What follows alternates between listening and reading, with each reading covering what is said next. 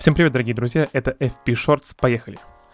Сегодня поговорим об одном, но, на мой взгляд, э, очень важном событии для российской видеоигровой индустрии. Тема будет в этот раз одна, надеюсь, уложимся в 15 минут. Для тех, кто не знал, с декабря у нас в стране функционирует общество развития видеоигровой индустрии, как они себя называют, РВИ. Так вот, это РВИ позиционирует себя как комьюнити разработчиков и близких к видеоигровой индустрии людей, которые будут помогать в том числе инди-разработчикам продвигать свои проекты на международной арене. Ну, как они это будут делать в текущих реалиях, история умалчивает, но, как говорится, космося одним правым глазом на Atomic Heart и представляем, как это все может происходить. Дело это, безусловно, хорошее, но ради только поддержки разрабов я бы не стал тратить на такую тему целый FP Shorts. Основная тема сегодняшнего разговора это вот то, что на этой неделе э, основатели РВИ сообщили, что учредили российский зал славы видеоигр. Для кого-то это может прозвучать смешно, но на самом деле это большая новость, это действительно хорошее дело. Я сейчас вам расскажу, почему хорошее, расскажу, какие уже вошли в зал славы люди. Пока только люди, об э, играх э, поговорим ближе к концу шортс. Короче, первое и, как на мой взгляд, наверное, самое важное и самый известный человек, если мы говорим про российскую видеоигровую индустрию, это Алексей Пажетнов. А, многие могли ознакомиться с его биографией, когда смотрели фильм, он так и называется, по-моему, «Тетрис», который выходил на Apple TV. Но для тех, кто не знал, а я думаю, таких среди наших слушателей мало, но все же, Пажетнов знаменит тем, что создал одну из самых узнаваемых и популярных игр всех времен. Это, собственно, «Тетрис».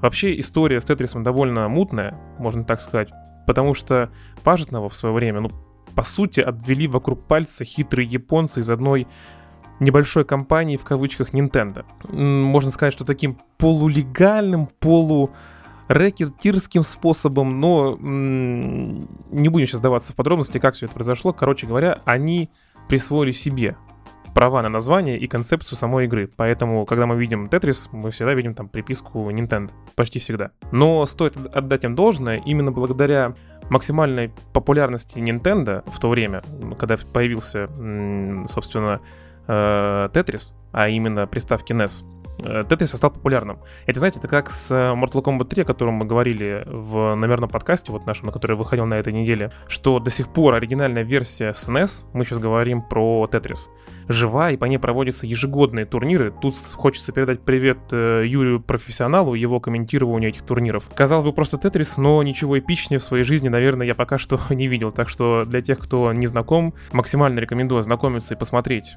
что такое э, турниры по Тетрису. Это действительно увлекательное действо, но желательно смотреть его, конечно, с интересными комментариями, потому что, когда не разбираешься, все это выглядит немного странно.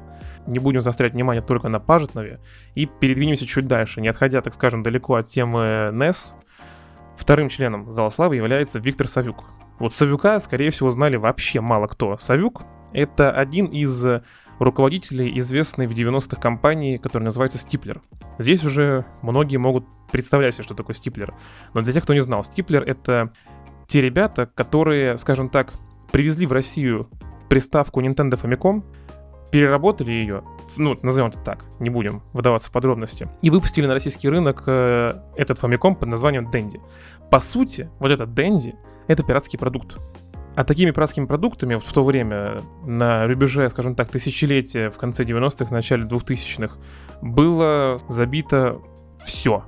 Хорошо это или плохо, ну, сейчас об этом говорить немного некорректно, потому что для нас, игроков, в то время так уж точно, безусловно, это было хорошо. Потому что стоит понимать, что в целом рынок в то время был довольно диким, и компании выживали как могли. Для нашей страны вообще огромная удача, что такая приставка смогла появиться и выжить, учитывая, что это была техника далеко не первой необходимости, а сколько тогда стоило вообще все вокруг, и сколько, и какими образами э, зарабатывали граждане, это вообще тема отдельного большого разговора и точно не на этом канале.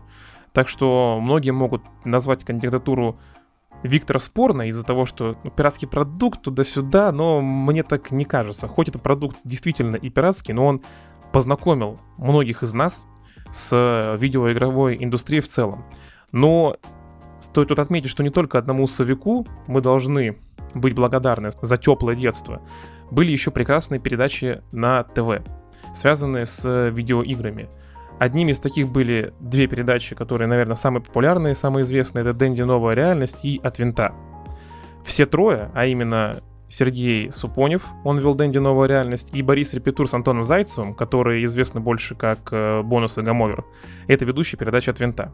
Вот благодаря таким передачам, благодаря Совику и вообще вот то, что тогда происходило на этом диком рынке, мы могли в детстве, хоть и через, скажем так, замочную скважину в недалекое прошлое, но взглянуть на мир видеоигр за пределами нашей страны.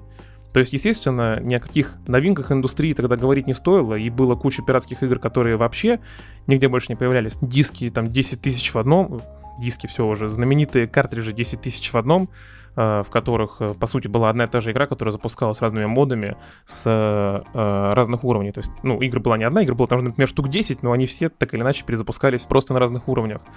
И благодаря вот этим всем ребятам, то есть э, Савюку, э, Супоневу, Репетуру, Зайцеву, вот именно благодаря им мы узнали о таких персонажах, как Марио, о таких э, франшизах, как Contra, Battletoads, Double Dragon, Mortal Kombat, Черепашки Ниндзя и прочее, прочее, прочее. То есть это те тайтлы, которые были безумно популярны в те времена на территории СНГ и в России в частности. Еще одно большое достижение тех лет — это игра Вангеры которая была разработана студией KD Labs. Скажу откровенно, я про нее вообще ничего про эту студию не знал до сегодняшнего подкаста, собственно, как и про Андрея Кузьмина. Но если верить в Википедии, игра стала чуть ли не культовой на территории СНГ и РФ, э, в частности. Это игра в жанре экшен-адвенча. А, скриншоты очень сильно напоминают лично мне локации с первой части МГС, такие, знаете, зеленые джунгли, реки и все это в пикселях. О популярности игры говорит еще и то, что в 2014 году она была переиздана в Steam и GOG для актуальных платформ. То есть с игрой, которая совершенно никому не нужна, так бы поступать очевидно не стали. То есть получается, что она действительно была популярна, хоть, например, я о ней не слышал. Учитывая то, что это отдельный продукт, учитывая то, что это самобытный продукт со своей историей и не просто своей история. То есть вообще у KD Labs была своя вселенная, в которую входила игра вот эта Вангеры и несколько частей игры Периметр. Там все намешано, перемешано. В принципе, возможно, в будущем даже, может быть, что-нибудь из этого постримим, я вот углублюсь и смогу рассказать вам побольше, но сейчас вот говорю, так скажем, э, энциклопедическую информацию. Но что вот я подчеркнул из разных источников, что это действительно для, особенно для тех времен, это довольно интересный сюжет. То есть тут вам и путешествия по различным мирам, и эзотерика, и инсектоиды, ну что-то типа зергов. То есть намешано нехило. Вообще, как говорят, что благодаря Андрею Кузьмину многие в то время начали понимать, что игры это не просто там Марио, который бежит спасает принцессу, или боевые жабы, которые просто фигачат всех налево и направо, а это действительно может быть искусством с интересным сюжетом. Так что посмотреть на это очень бы даже хотелось, и, наверное, на каком-нибудь из стримов мы даже глянем. Проходить мы, конечно, игру не будем, но посмотреть можно. Вот стоит отметить, что как сама студия, так вот и основатели, все те, кого мы обозначали ранее, естественно, они все достойны включения в зал славы. Разговор о том, что, ну, кроме, наверное, э, пажетного, достойны ли они в первых рядах, ну, наверное, да. Наверное, да. Но не стоит забывать и об еще одном человеке, который сейчас э, является почетным зала славы российской видеоигровой индустрии. Немножко отодвинемся, скажем так, от 90-х, скаканем чуть-чуть в 2000-е, ближе к десятым. А если быть точным, то к пятым героям.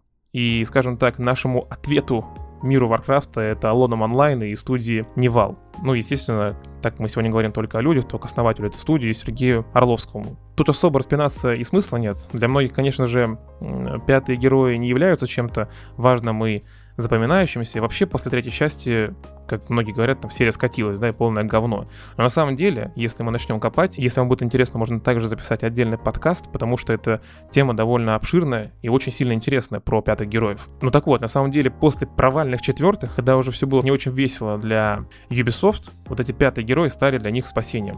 Не только для Ubisoft, франшизы в целом. Ну, для Ubisoft, наверное, громко сказано, а вот для франшизы герои, да, это было прям спасение. А, разработчиком вот этой пятой части выступила как раз российская студия Nival, а издателем все та же Ubisoft. Про Аллоды же много говорить тоже не приходится. Проект, очевидно, успешный, раз живет и поддерживается до сих пор. А после ухода Blizzard из РФ в прошлом году, Аллоды прямо такие открылось второе дыхание, если можно так выразиться. Конечно, сейчас у игры все не так радужно, как было в начале 22 года, ведь игроки уже научились покупать подписки на WoW или пересели на азиатские ММО, которые бесплатные или дешевые. Но какое-то время игра смогла воссиять с новой силой.